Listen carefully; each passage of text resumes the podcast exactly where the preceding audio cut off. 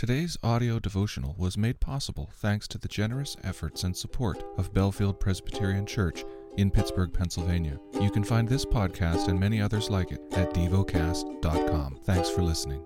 The lesson is from the book of 2 Kings. Chapter 19 As soon as King Hezekiah heard it, he tore his clothes and covered himself with sackcloth and went into the house of the Lord. And he sent Eliakim, who was over the household, and Shebna the secretary, and the senior priests, covered with sackcloth, to the prophet Isaiah the son of Amoz. They said to him, Thus says Hezekiah, This day is a day of distress, of rebuke, and of disgrace. Children have come to the point of birth, and there is no strength to bring them forth. It may be that the Lord your God heard all the words of the Rabshakeh, whom his master the king of Assyria has sent to mock the living God, and will rebuke the words that the Lord your God has heard. Therefore lift up your prayer for the remnant that is left. When the servants of King Hezekiah came to Isaiah, Isaiah said to them, Say to your master, Thus says the Lord, Do not be afraid because of the words that you have heard with which the servants of the king of Assyria have reviled me. Behold, I will put a spirit in him, so that he shall hear a rumor and return to his own land, and I will make him fall by the sword in his own land. The Rabshakeh returned and found the king of Assyria fighting against Libnah, for he had heard that the king had left Lachish. Now the king heard concerning Tirhakah, the king of Cush, Behold, he has set out to fight against you. So he sent messengers again to Hezekiah, saying, Thus shall you speak to Hezekiah king of Judah Do not let your God in whom you trust deceive you, by promising that Jerusalem will not be given into the hand of the king of Assyria. Behold, you have heard what the kings of Assyria have done to all lands, devoting them to destruction. And shall you be delivered? Have the gods of the nations delivered them? The nations that my fathers destroyed? Gozan, Haran, Rezeph, and the people of Eden, who were in Telassar? Where is the king of Hamath, the king of Arpad, the king of the city of the Sepharvaim, the king of Hena, or the king of Ivvah? Hezekiah received the letter from the hand of the messengers and read it. And Hezekiah went up to the house of the Lord and spread it before the Lord. And Hezekiah prayed before the Lord and said, O Lord, the God of Israel, enthroned above the cherubim, you are the God, you alone, of all the kingdoms of the earth. You have made heaven and earth. Incline your ear, O Lord, and hear. Open your eyes, O Lord, and see. And hear the words of Sennacherib, who, which he has sent to mock the living God. Truly, O Lord, the kings of Assyria have laid waste the nations and their lands, and have cast their gods into the fire. For they were not gods, but the work of men's hands, wood and stone. Therefore they were destroyed. So now, O Lord our God, save us, please from his hand, that all the kingdoms of the earth may know that you, O Lord, are God alone. Then Isaiah the son of Amoz sent to Hezekiah, saying, Thus says the Lord, the God of Israel, Your prayer to me about Sennacherib, king of Assyria, I have heard. This is the word that the Lord has spoken concerning him. She despises you, she scorns you, the virgin daughter of Zion.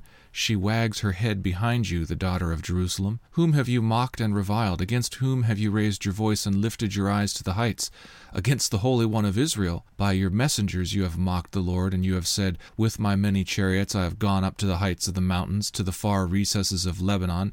I felled its tallest cedars, its choicest cypresses. I entered its farthest lodging place, its most fruitful forest. I dug wells and drank foreign waters, and I dried up with the sole of my foot all the streams of Egypt. Have you not heard? That I determined it long ago, I planned from days of old what now I bring to pass that you should turn fortified cities into heaps of ruins, while their inhabitants, shorn of strength, are dismayed and confounded, and have become like plants of the field, and like tender grass, like grass on the housetops blighted before it is grown. But I know you're sitting down, and you're going out, and you're coming in, and you're raging against me. Because you have raged against me, and your complacency has come into my ears, I will put my hook in your nose, and my bit in your mouth, and I will turn you back on the way by which you came. And this shall be the sign for you. This year eat what grows of itself, and in the second year what springs of the same. Then in the third year sow and reap and plant vineyards and eat their fruit. And the surviving remnant of the house of Judah shall again take root downward and bear fruit upward. For out of Jerusalem shall go a remnant, and out of Mount Zion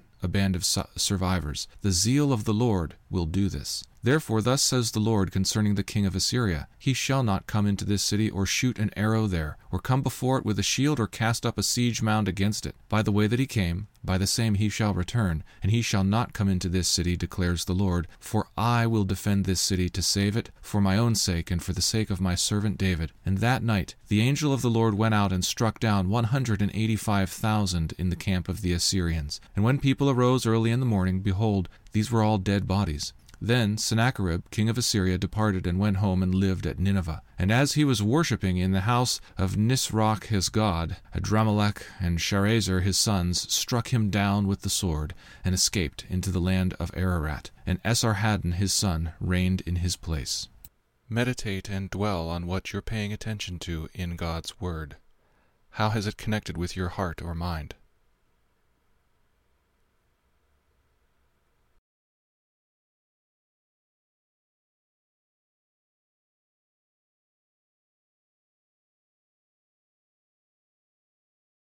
Pray to God freely about what has moved you today.